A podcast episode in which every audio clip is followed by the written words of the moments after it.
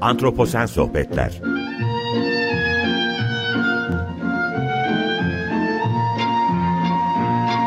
Hazırlayan ve sunan Utku Perktaş Herkese merhaba, iyi akşamlar. Antroposen Sohbetlere hoş geldiniz. Ben Utku Perktaş. Bu hafta e, tekrar beraberiz ve farklı bir konu konuşacağız bu hafta Antroposen Sohbetler'de.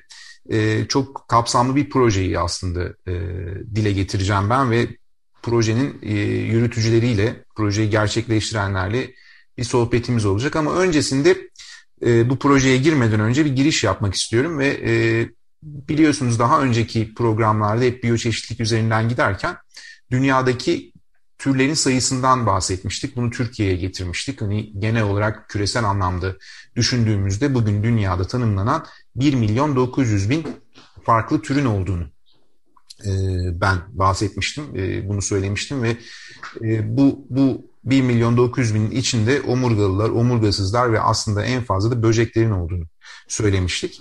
Tabi bu 1 milyon 900 bin tür isimlendirilen 1 milyon 900 bin tür. Bu sayı çok daha fazla olabilir. 8 milyona, 10 milyona çıkabileceği hatta 12 milyona çıkabileceği otoriteler tarafından söyleniyor. Peki bu türler nasıl isimlendirildi? Bu, bunlara nasıl isimler verildi diye bakacak olursak 1700'lerin ortasına gitmemiz gerekiyor ve Carline ile e, aslında e, duruma başlamamız gerek e, bu isimlendirme sürecine.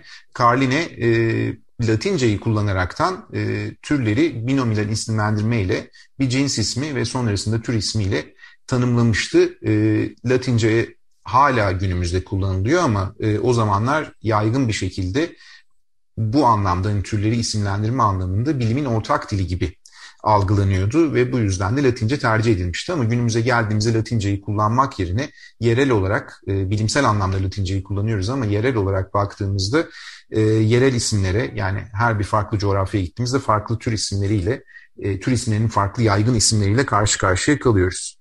Örneğin kendi coğrafyamızdan Türkiye'den örnek verecek olsam e, Bahri diye tanımladığımız küçük batağın Takibaptus ruficollis kimi kaynaklarda Bahri olarak geçiyor. Yine kimi kaynaklarda tepeli batağan olarak geçiyor. Bu yaygın isimler de e, belli ölçüde farklılıklar gösterebiliyor.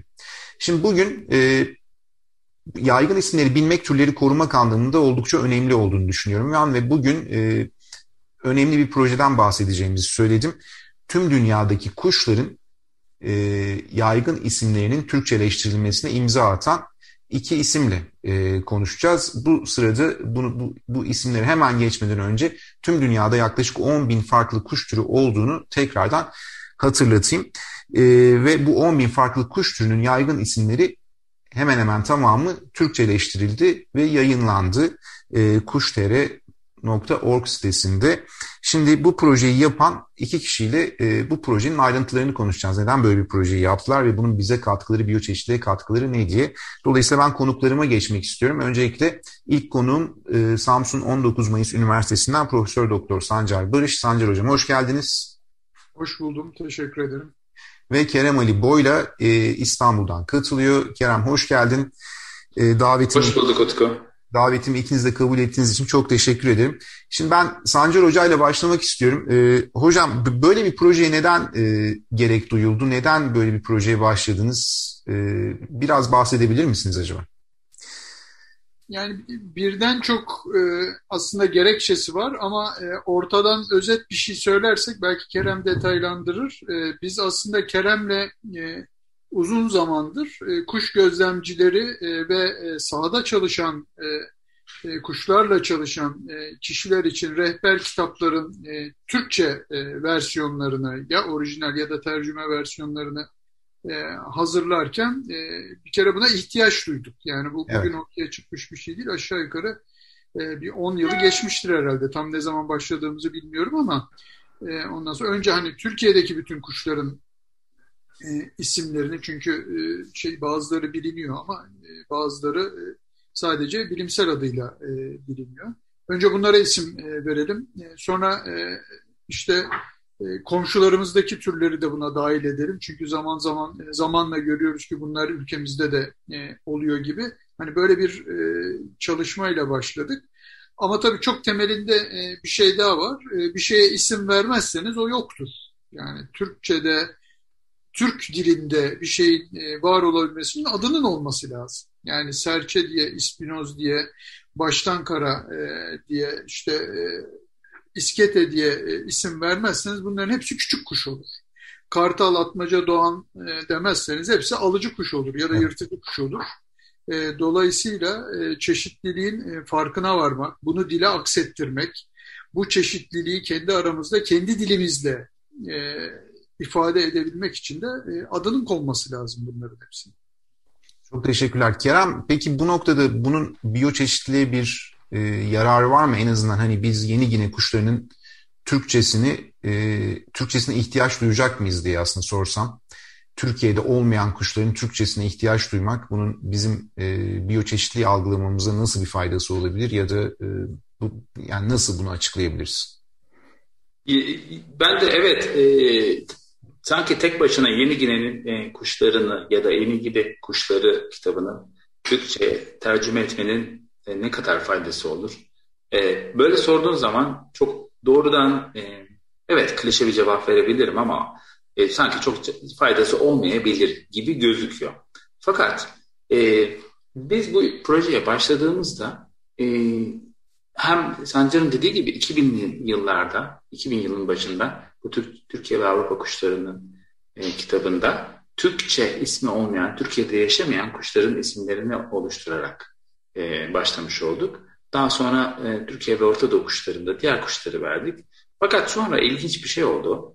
E, National Geographic e, dergisinin Türkiye e, edisyonu için biz düzenli bir e, danışmanlık hizmeti vermeye başladık ikimiz de.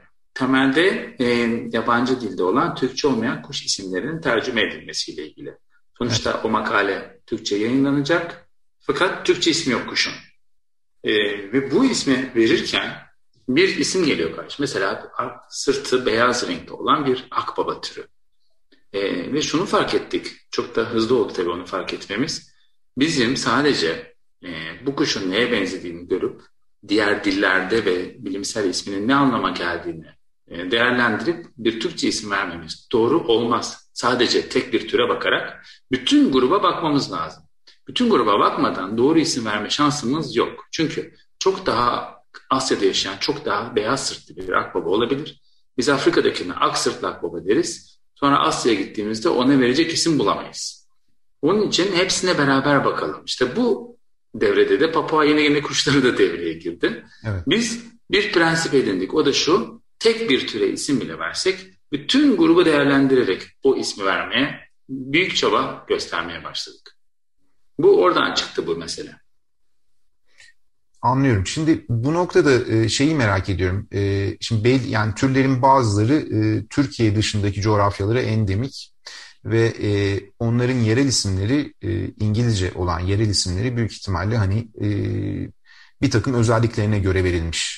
Örneğin Afrika'daki dokumacı kuşları, weaver birdler.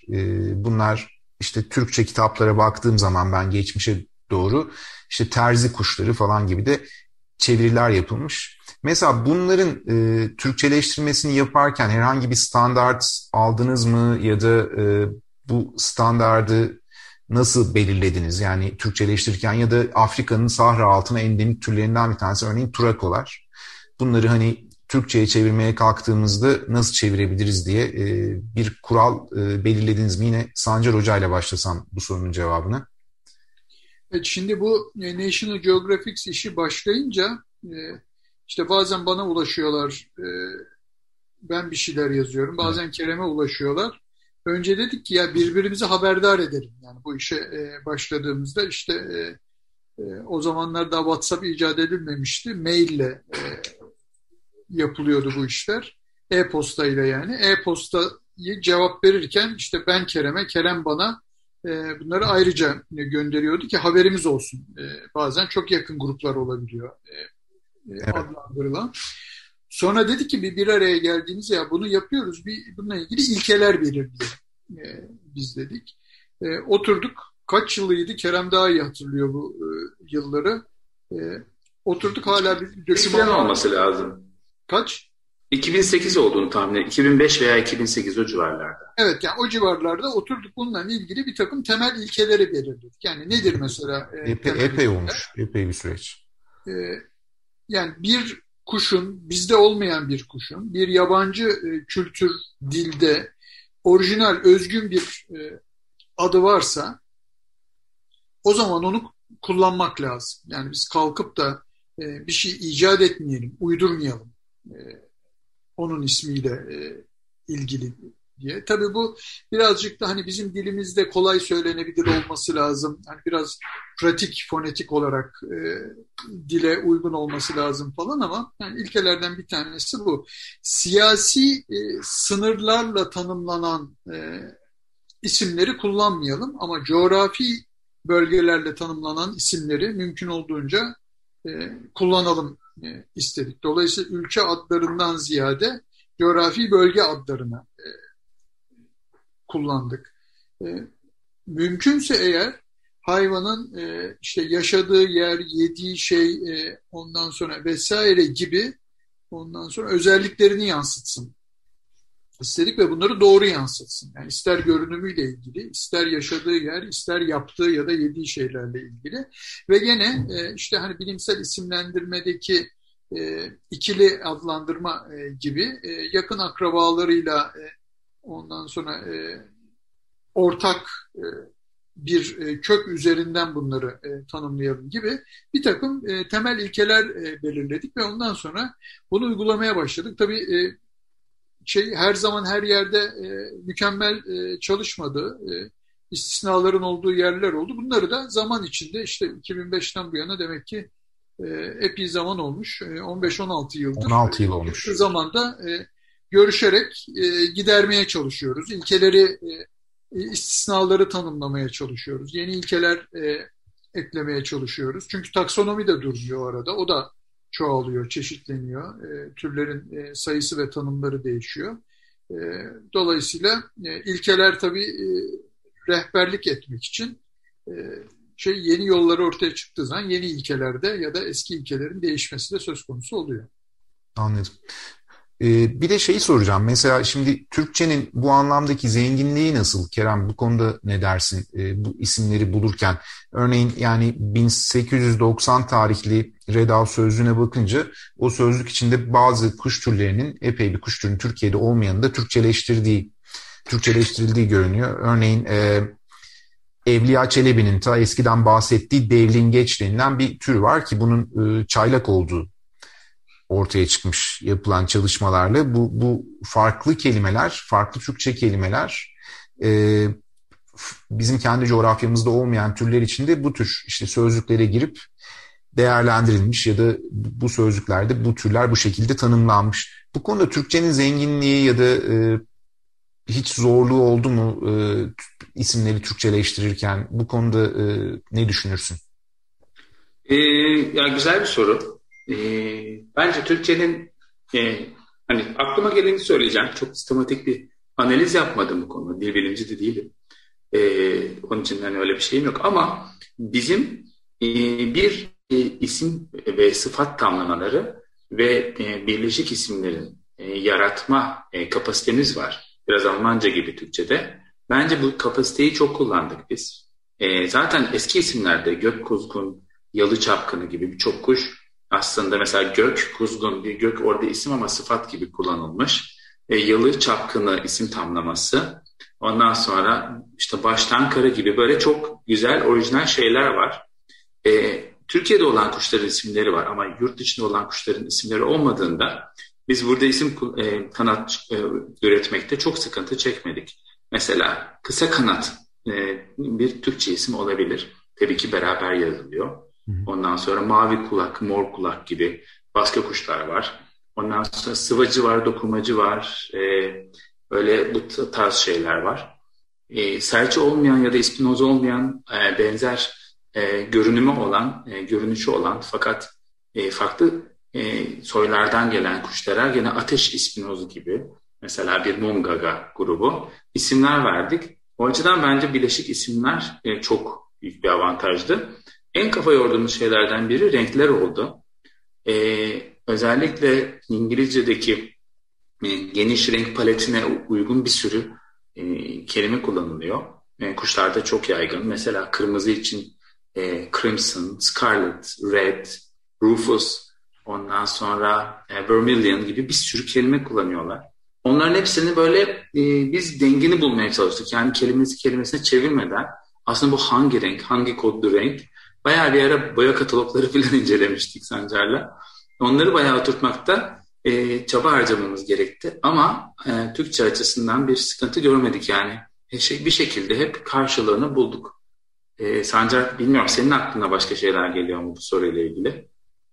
Yani aslında e, önemli bir kısmını e, sen söyledin. Ben şunu söyleyeyim. Fark ettik ki e, bu tür yani sonuçta bu e, dünya kuşlarının e, Türkiye'de olmayan kuşlara Türkçe isim e, araştırması yapmak e, aslında teknik bir çalışma. E, ve e, bizim şöyle bir e, alışkanlığımız var. Çok kolay tercüme ediyoruz. E, sağdan soldan ve e, ihtiyaca odaklı hemen tercüme ediyoruz. Yani işte bir tane bir yerde bir şey var, bir belgeselde bir metinde bir şey geçiyor, bir yazıda bir şey geçiyor. Hemen İngilizcesi, hadi bilemediniz Fransızcası, Almancası ne diyorsa hemen e, onu tercüme e, ediyoruz. Hani Kerem bahsetti bir grup halinde adlandırmak e, lazım diye. Yani aslında bir oturup Türkçe düşünmek lazım e, bazı şeyleri. Çünkü hakikaten o isim sıfat tamlamalarıyla e, bazen e, çok daha hoş, çok daha renkli e, Türkçe isimler türetebiliyor insan ve e, bana göre bunların bazıları e, çok e, yabancı dildeki örneklerinden daha uygun, daha hoş ve en azından bizim dilimizde daha kullanılabilir e, hale geliyorlar. E, bu e, renk konusunda Kerem'e çok e, katılıyorum. Aslında bu konuda dilimizde yapılmış çok çalışma var. E, biz bundan biraz da haberdar olduk. E, yani başka alanlarda çiçeklerle, böceklerle ilgili çalışmalar var. Ondan sonra e, renklerle ilgili birkaç tane derleme sözlükleri var. Hani bunları temin ettik, bunlara baktık. E, şey kafes kuşu besleyenlerin e, kullandıkları e, isimler var. Bunlara e, baktık. Avcıların e, kullandıkları e, e, isimler var. E, biraz bunlara e, baktık ama e, mümkün olduğu kadar var olan isimleri korumaya, e, yenilerini de belli kurallar içinde işte türetmeye çalıştık. Ben Türkçenin bu konuda bir e, fakirliğinin olduğunu düşünmüyorum. Bizim biraz zihinsel olarak e, kolay tercüme etmeye, o kolay tercüme ederken de işte dilsel becerilerimiz çerçevesinde e, kırmızıya hep kırmızı diyoruz. Yani hani evet. e, başka e, renk e, adlarını kullanmaya e, mavi ile ilgili, kırmızı ile ilgili e, biraz o anlamda e, dilimizin kullanımı sadeleşmiş. E, halbuki e, derleme, renk derleme sözlüğüne baktığınız zaman e, çok yaygın şeyler var. Onlardan da e, oldukça e, yararlandık. E, biraz böyle farklı tonları, farklı e, renk e, nüanslarını ifade eden pek çok sözcüğümüz var tabii. Bunların e, varlığının farkına vardık aslında. Hocam burada ben de bir ekleme yapmak istiyorum. Çok haklısınız. Hani e, Türkçe aslında fakir bir dil değil bu anlamda ama ilginç isimlendirmeler de var. Örneğin vezne boşaltan diye bir tür. E, Evriya Çelebi'nin e, seyahatnamesinde adı geçmiş bunun. Sonra Red House'a da girmiş. Barutluk boşaltan diye. E, bu tür bir ördek türü için kullanılmış ve e, çıkrıkçın aslında e, bu ördek türü. Avcıların e, davranışsal olarak türün çok böyle e, şey çevik hareketler yapmasından zannediyorum. E, vurması çok zor olduğu için bu türe hani mermilerini e, ya da saçmaları işte boşa harcadıkları için vezne boşaltan ve işte barutluk boşaltan diye isim verdikleri e, hızlı uçtukları ve manevra kabiliyeti çok yüksek olduğu için bu şekilde bunu zamanında tanımlamışlar. Yine Red House'un bu 1890'lı yıllarda çıkan e, baskısına bu şekilde girmiş. E, benim için hani ilginç bir bilgiydi.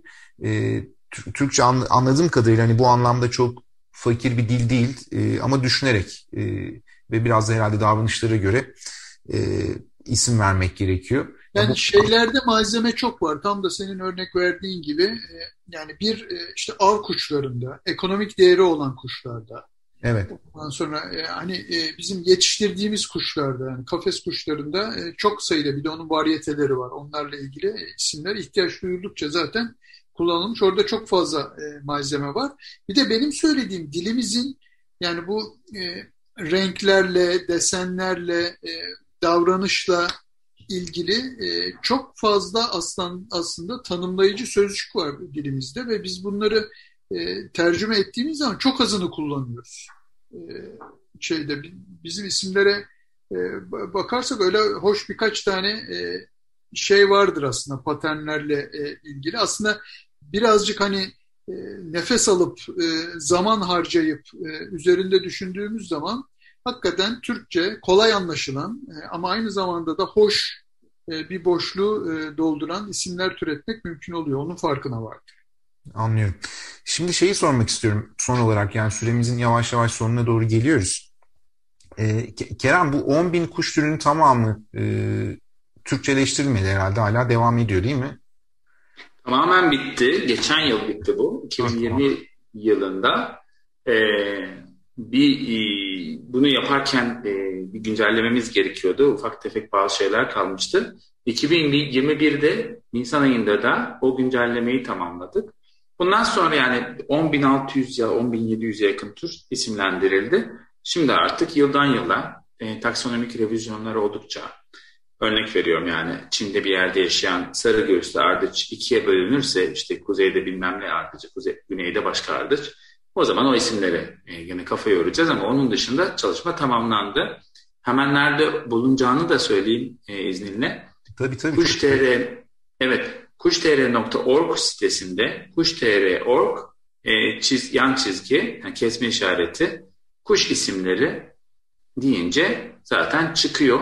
Kuş isimleri diye Google'da aratınca da Türkiye, dünya kuş isimleri diye hemen yani listenin başında görülüyor.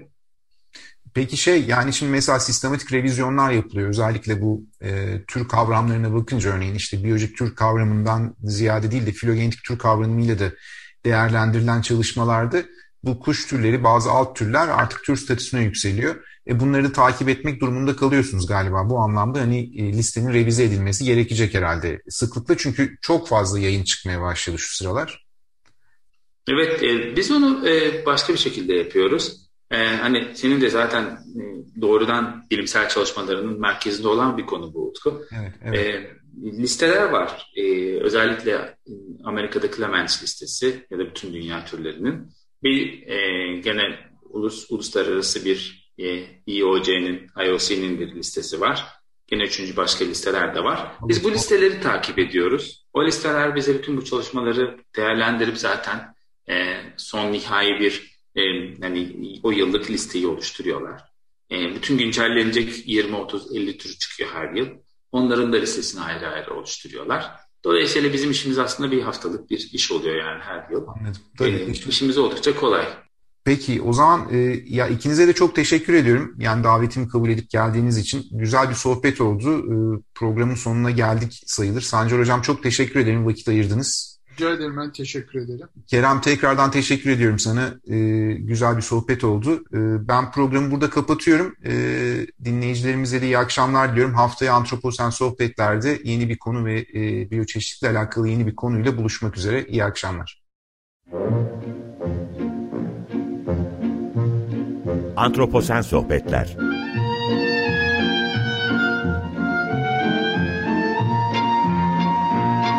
Hazırlayan ve sunan Utku Perktaş